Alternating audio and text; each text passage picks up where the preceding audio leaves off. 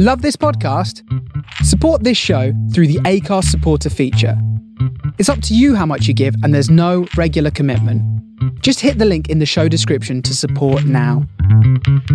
Hi, I'm supernatural thriller author J.F. Penn, and you're listening to Genre Genretainment.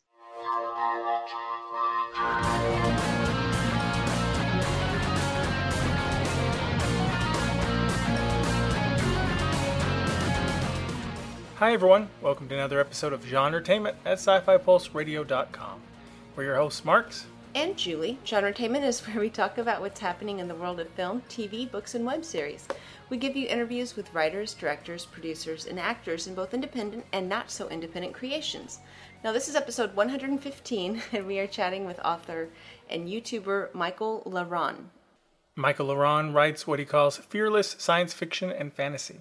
His writings filled with strange worlds and quirky humor featuring unusual, non-traditional heroes such as teddy bears, vegetables, and androids. But don't worry, not all in the same book. What about a vegetable teddy bear android? I, I don't know. Maybe maybe later. Oh, Uh, Michael also writes nonfiction for authors who are stuck in the awkward phase between beginner and bestseller. He hosts the growing YouTube channel Author Level Up, which publishes writing, craft, business, and marketing videos for authors every week. Now, Michael devoted himself to writing life in 2012 after he was hospitalized with a dangerous sickness. They talk about that life changing moment and why he chose the indie author path. We also learn about his books, his YouTube channel, and he shares a number of excellent tips for any writer listening. But before we get started with the interview, we should point out that the music you just heard at the beginning of the show was a snippet from the theme song for our web series Reality on Demand.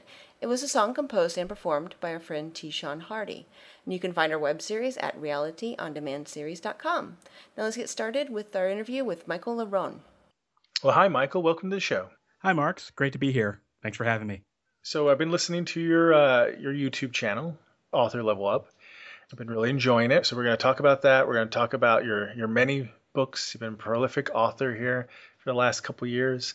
Uh, but before we do that, let's talk about how did you get started with your writing in the first place? Yeah, well, it's great to be on the show, and uh, I have to apologize in the background. I have a rampant two-year-old, and she's a bit more energetic tonight than usual. Um, but yeah, I got started as as a writer. My my career, as I know it, began in 2012. My wife and I went out for a gr- great dinner. We were out on the town, and all of a sudden, um, I ate some great food, and I fell ill the next night. And it turns out I had a really bad bout of food poisoning, and I was in the hospital for a month. long story short, the crazy thing about it was up until that point I had been a writer. I had written things, but I hadn't didn't know what the vision was. Mm-hmm. Right. I I I I, I wrote, wrote short stories and poems, but I just never really serious about it. And being on the hospital bed definitely makes you rethink your life, especially when you're there a month. And I swore to myself on that hospital bed that I was going to do this. I was going to be a writer, and no matter what it took, I would do it, and I would learn what I needed to learn. And I went out and did it, and published my first book in 2014.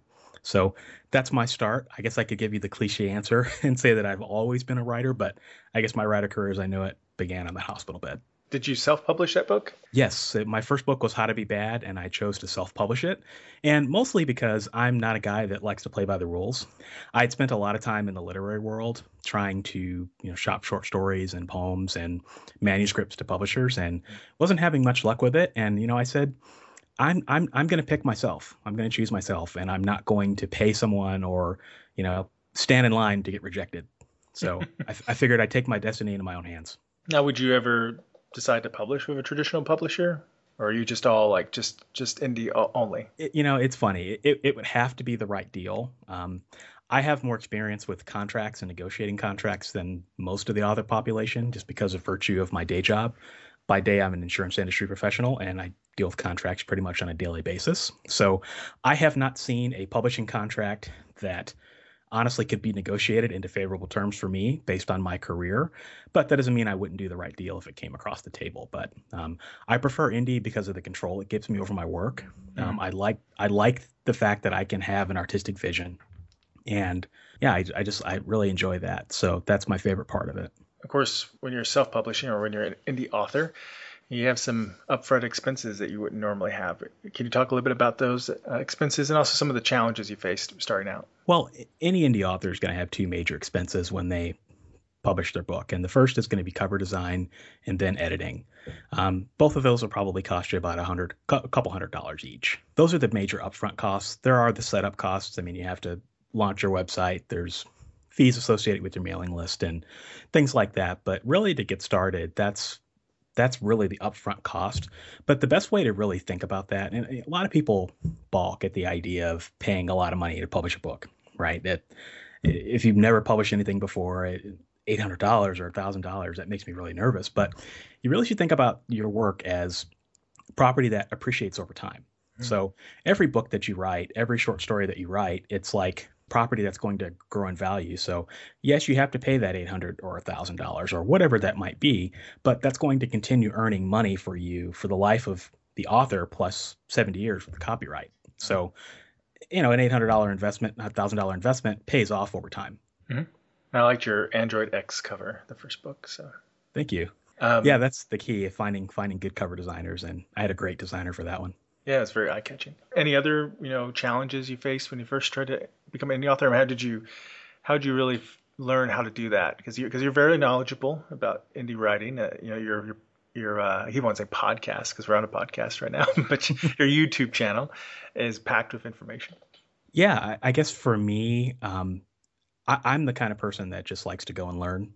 So it's kind of funny because on Author Level Up, my YouTube channel, I have um, a lead magnet that I just launched this morning, and it's basically a list of everything I went out and learned. So in 2014, I I basically sat down and looked at every area of what I thought a successful author needed to know, and I made a list, and I systematically went after everything on that list day by day and just learned it. I just have that kind of encyclopedic personality, so that comes naturally to me. But the great thing about this profession, compared to maybe musicians or other professions where you have professionals, I, I the indie author space or the publishing space is great because there are so many podcasts and so many books and so many courses and materials and resources that are available to authors at little to no cost that allow them to go out and learn learn things, learn what I know learn what uh, you know the great authors and the great author entrepreneurs like Joanna Penn know. Never been easier than it is now to get that information, and it's out there. All you have to do is look for it.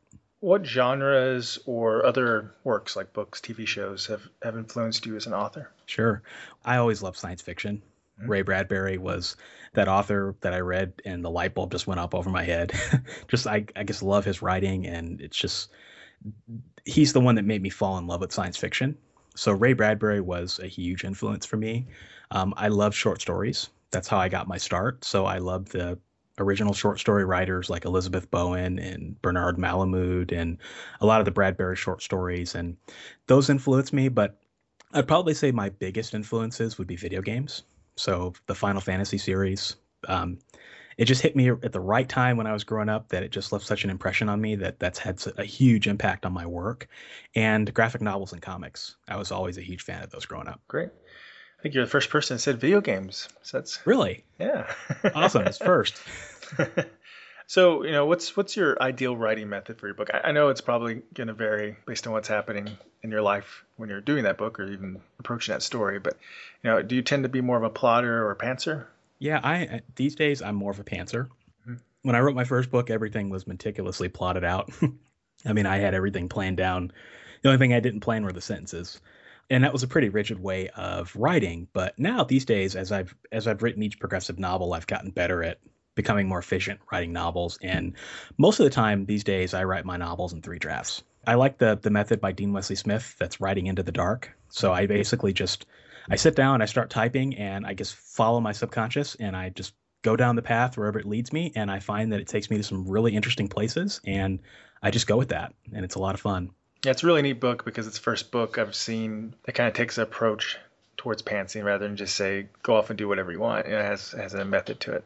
Yeah, that's the thing. I mean, I, I am above all things, I always pay very close attention to what my creative voice or my subconscious is telling me. I've learned over the years that when you get away from that, that's when you start producing work that you're not happy with. And if you're going to write work that you're not happy with, why do it, right? And so that's the the greatest part is being able to sit down every day and just kind of see where my brain takes me. It's just tons of fun. How long does it take you to to write one of your books? It it depends.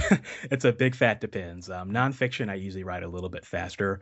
Um, fiction, you know, it, it, it, it's it's a big question mark if it's an interactive novel that takes a lot longer, but um, probably a few months per novel. You have a day job. Is it is it tough to find time to write? No, it's actually not for me. And one of the things that I've I've done early on when I chose this lifestyle, I, I said that I would eliminate anything in my life that did not have to do with writing. So I'm a pretty boring guy on the weekends, honestly. Um, my wife and I, we, we, we, have family time and, and all of that, but, um, you know, writing and family is, is really the big thing for me. Um, I wake up every morning at 4.30 a.m. So that is the time when I, I know that I'm guaranteed to have quiet in the house. Mm-hmm. So I write from 4.30 to the time it's time for me to go to work about eight o'clock. And I go to work and I have a pretty demanding day job. Can't get, can't get any writing done there. And, um, I come home and have family time, dinner, do some housework. And uh, when it's time to put my daughter to bed, I usually write for about an hour, hour and a half before it's time to go to bed. So, all in all, on an average day, I probably have about three hours to write, maybe more, maybe less, depending on if you know I'm sick. And if you do the math on that, that's three hours a day times seven, that's 21 hours times four, which is 84. So I have 84 hours a month, you know, that I can use to write. And when you think about it like that, that's a whole heck of a lot of time.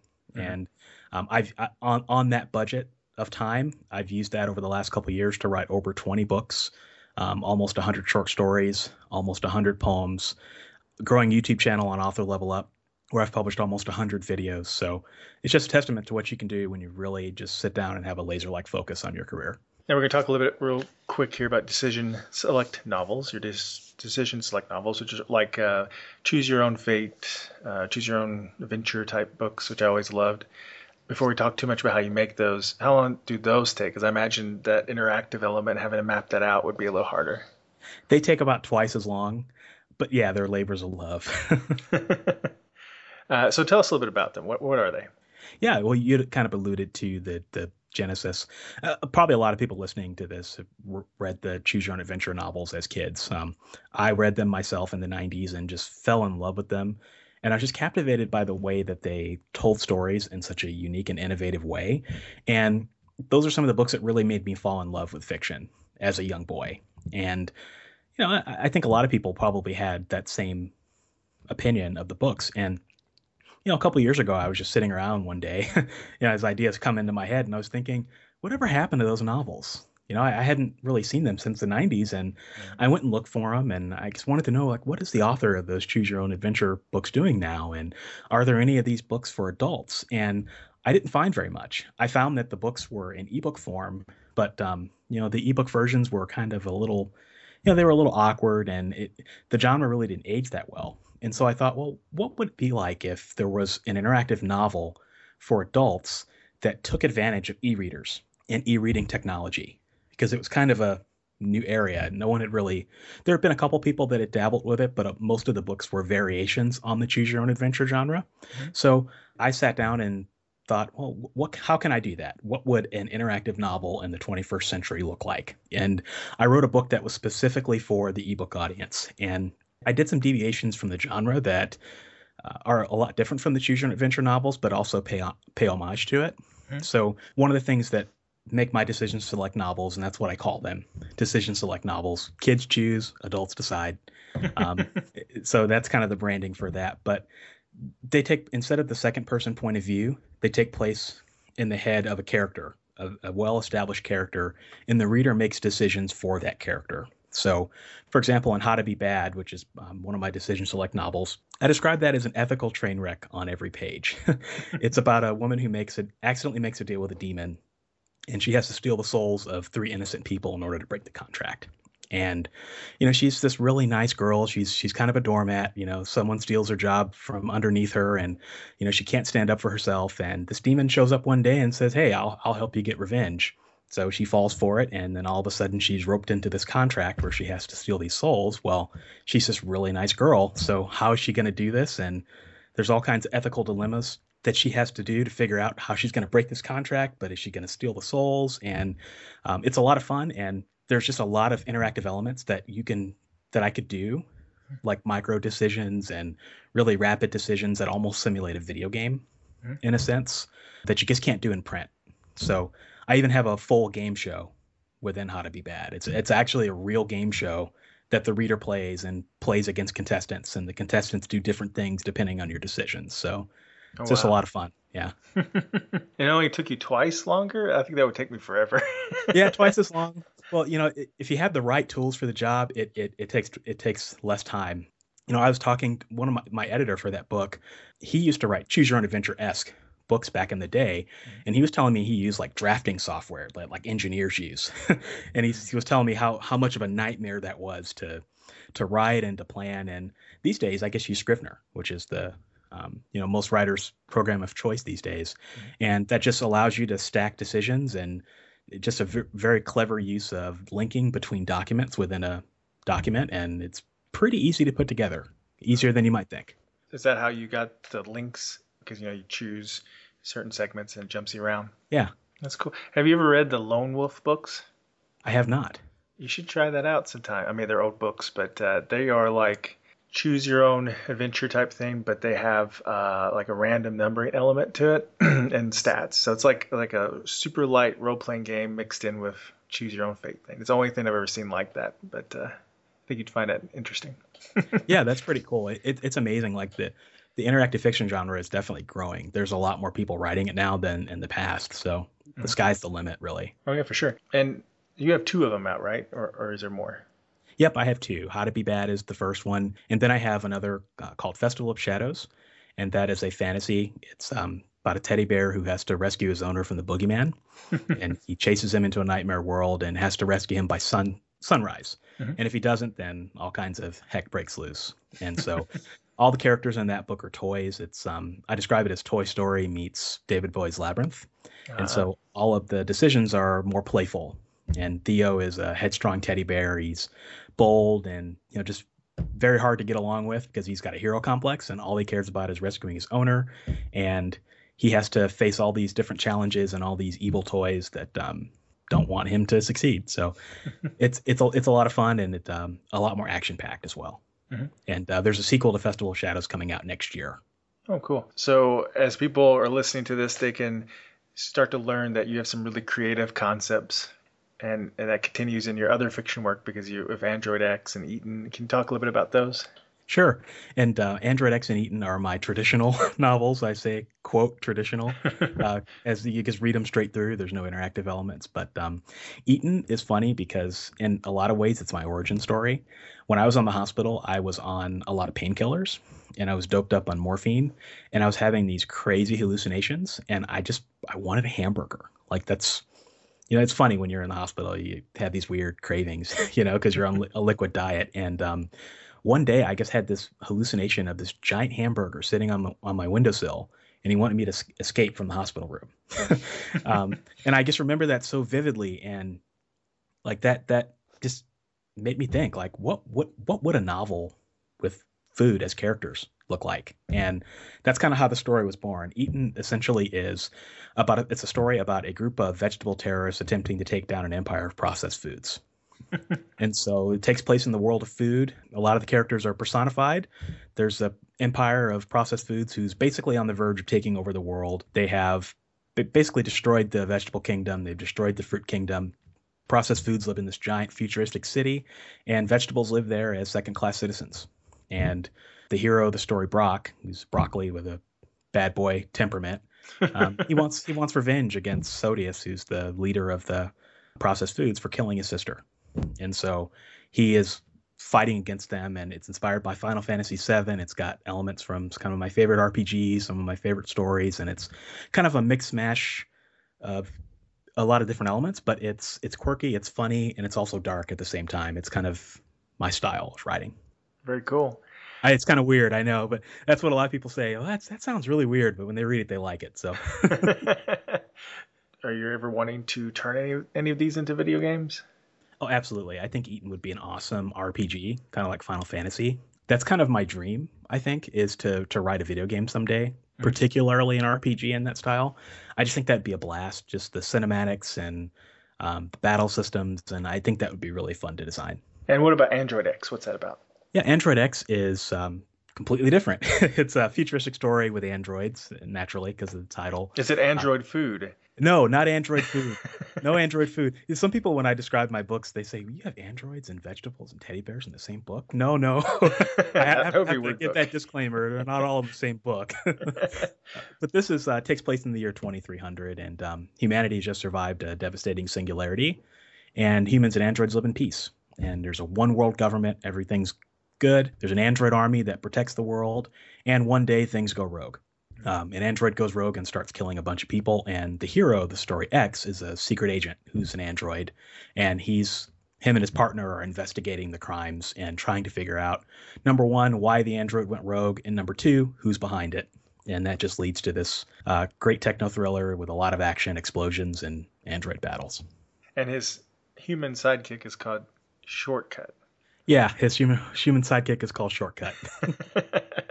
Where'd you come up with that name? Because I, I mean, even the character has someone teasing about it, like, what, "What's your real name?" Oh yeah, yeah. There's a line in the book where uh, he he doesn't want to give his real name, so they ask him what his real name is, and he says Mister Shortcut. to. Yeah, I just came up with that name. I I I like finding weird and unique names that describe a character. Um, I actually keep a notebook of interesting names that I come across. So if I hear something that I think I think that would be an interesting name for a novel, I jot it down and use it for a later date. Mm, cool. So is it because he likes to get those artificial enhancements, like taking a shortcut? Is that the idea? exactly. Okay. Yeah, the, the, shortcut is a uh, human who wants to be an android, and he buys a lot of artificial enhancements, and um, you know just wants to enhance his body, and he likes to take shortcuts too. So he's kind of one that he's a little naive and immature at times. So yeah, that that that kind of describes him perfectly. And tell us a little bit more about your short stories and poetry. Yeah, that they're how I got my start, my humble beginnings. You know, it's funny. A couple years ago, I there was a time when I said I would never write a short story. Mm-hmm. I only wrote poetry. So I got my start in college. I got the bug by writing some poems and just loved it. And I was writing poems, going ho hum, and you know, life was great, life was grand, and I said I would never write a short story. And uh, one of my good writer friends said, "No, no, man, you really should. You, I think you would enjoy it." And so he he twisted my arm and wrote some short stories and found out that I liked them. First stories were pretty horrible, but it was fun. And then I said I would never write a novel. and now, you know, fast forward to now, and I have over ten of them. But um, it's just great because short stories and poetry allow you to practice your craft so with poetry, I learned to really be clear and crisp and specific with my imagery. Mm-hmm. So when I'm describing something, using just the right words to convey a tone, right, or a color, or give give a sense of what a character's seeing. Mm-hmm. Poetry's great for that, and it exercises your mind in a different way than writing a novel. And short stories are great because they let you practice different elements of the craft. So, for example, if you wanted to experiment on a story with second person point of view or if you wanted to practice writing in the western genre and your normal genre might be science fiction you could write a short story.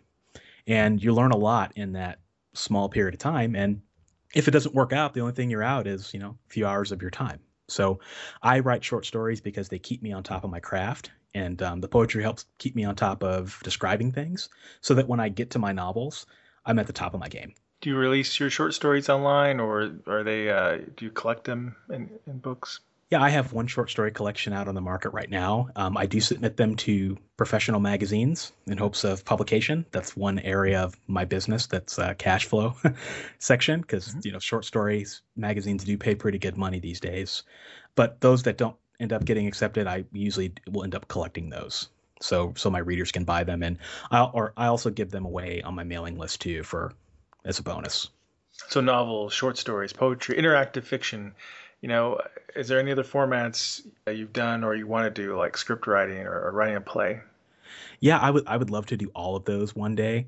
But what I find is when I get away from my core core, which would be fiction, mm-hmm. um, I have to dial myself back in. I, I, had the chance to write a screenplay earlier this year, but I, I said no because I it just dilutes my focus. So, but long term, you know, I, the the writers that I most admire when I was growing up were the ones who were versatile. Robert Louis Stevenson, for example, he's the author who wrote Treasure Island. You know, he's just an amazing novel. He wrote everything. He wrote novels, he wrote short stories, he wrote poetry, he wrote plays, he wrote essays, and I just was mesmerized by that. And I that's that's that's what I wanted to be when I grew up. I, I just wanted to be able to to be a writer and experience, you know, the different elements of writing everything. So I would love to write a play.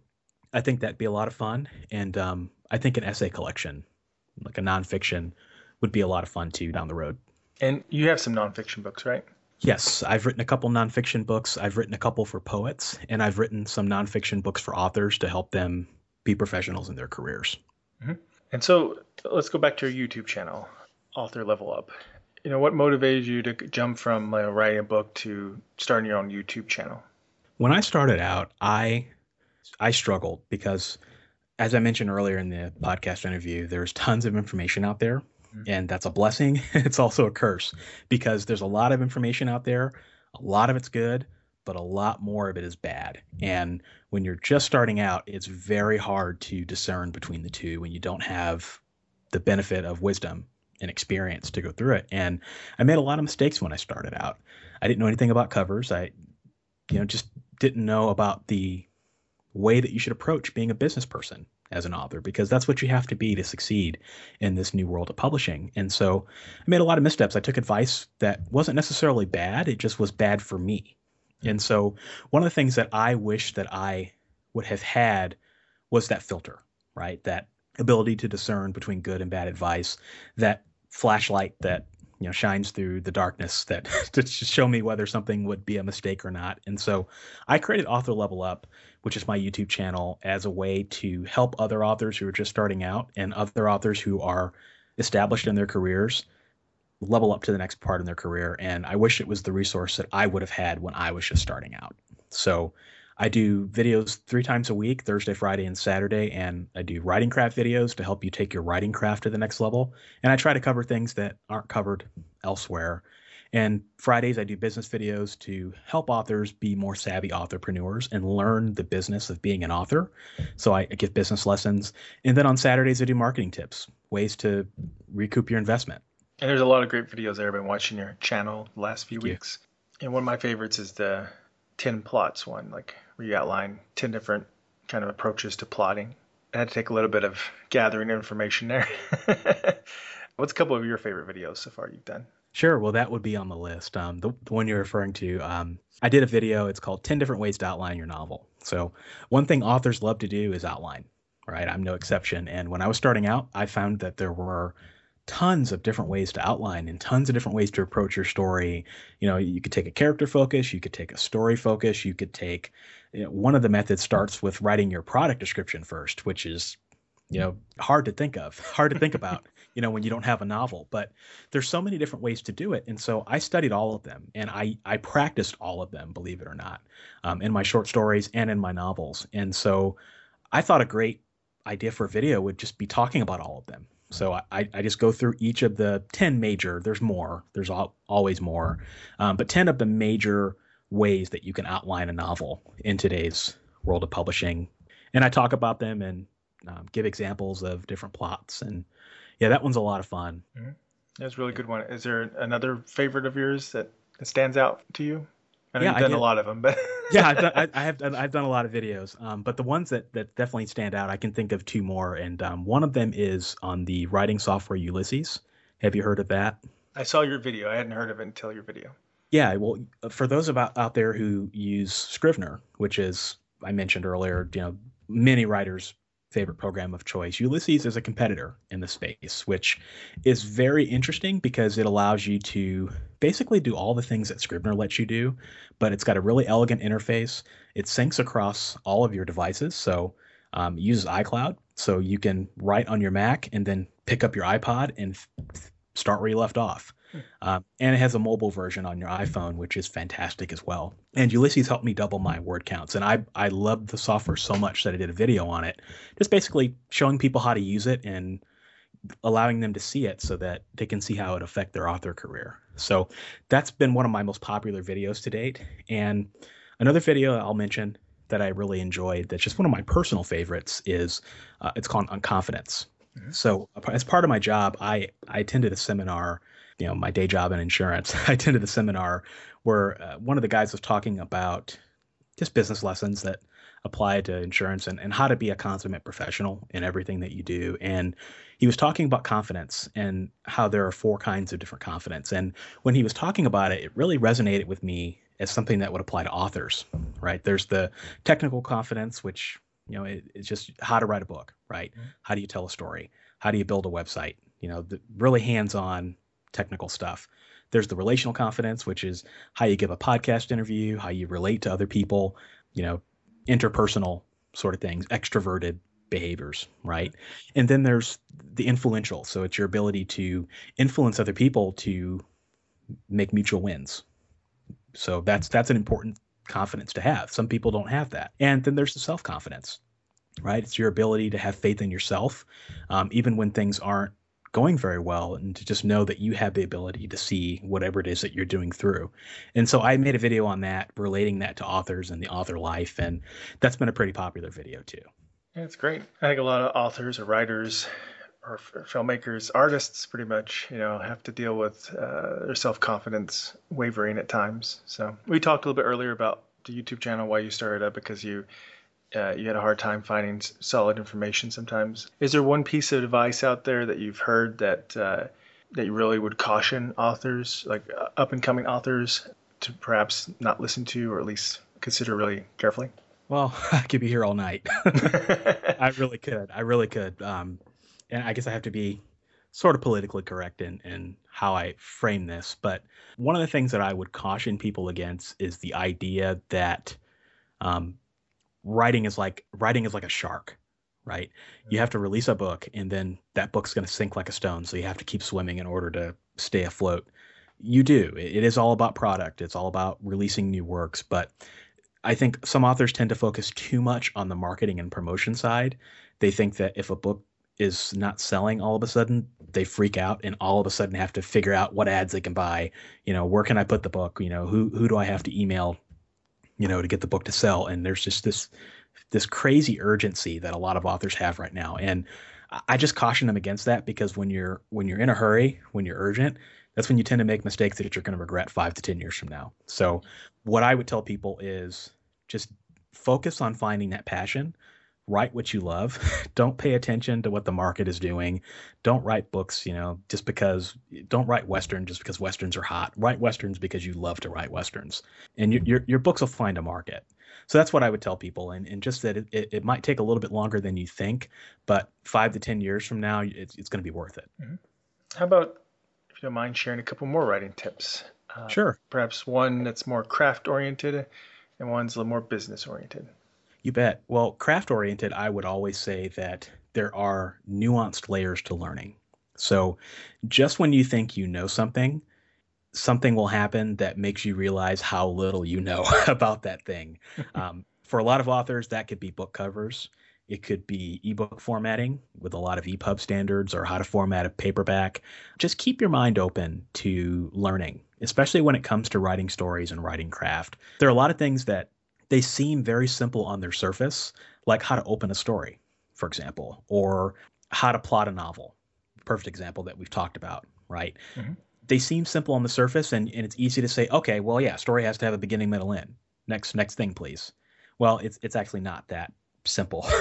you know, don't confuse simple with easy. Um, there there are a lot of things that you're going to learn over the course of your career as a craftsperson, as as an artist, um, different tools that you can use in your toolbox, and just I just caution a lot of people and I, I advise them because keep your mind open and never think that you know it all because just when you think that, that's a very dangerous mindset to have. yeah. you know, you have to you just have to keep learning. There's a million things to learn, and it, and I personally enjoy that. I enjoy the fact that it's kind of overwhelming, like all the things that you have to learn to be a successful author, um, from writing the book to soft skills. And I just I like that challenge. That's that's exciting to me. And I guess I would say uh, for another business task, I would say it's hard to learn business, but the best way you can learn about business and how to be a savvy entrepreneur or creative person is to see what other businesses are doing, pull the bits and pieces from that that are interesting, and apply those to your business.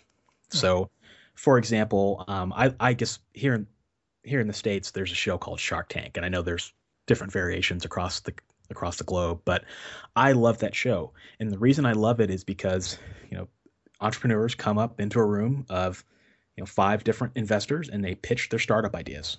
And it's so interesting and fascinating to listen to the investors poke holes or ask questions about their businesses in a very perceptive and astute way that really make you think about, hey, that's interesting.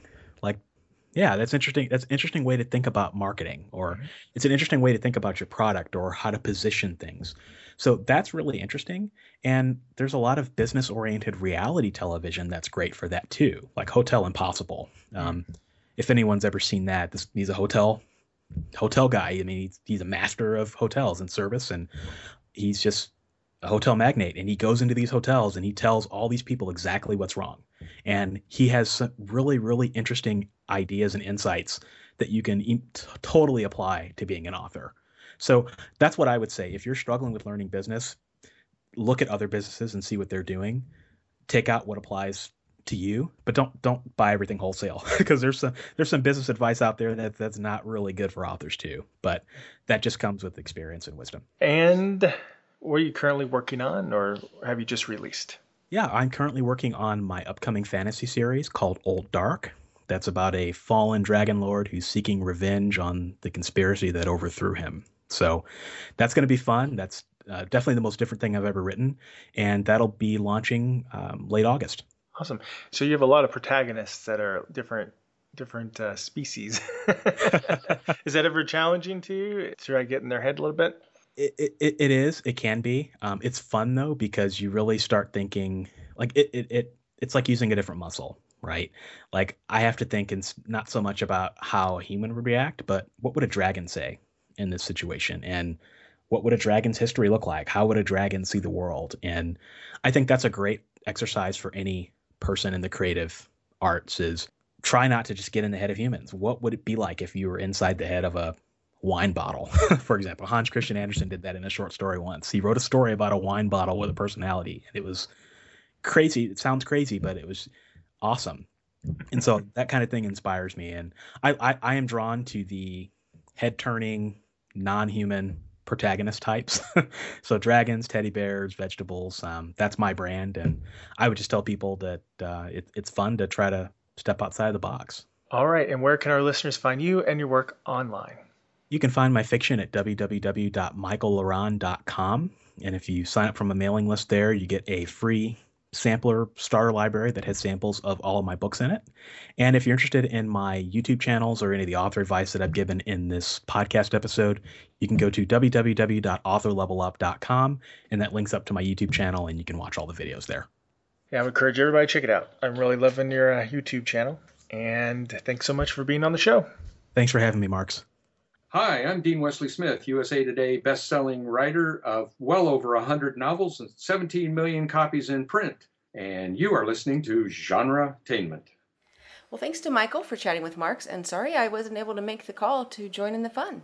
Yeah, and if you're an author or wannabe, be sure to check out his YouTube channel.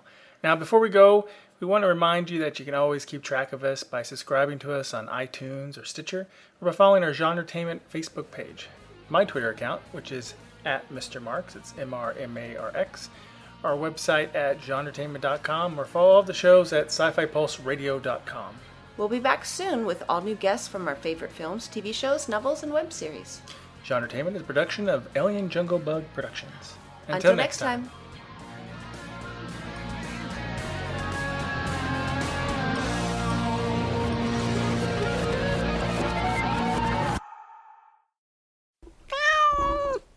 Monkey.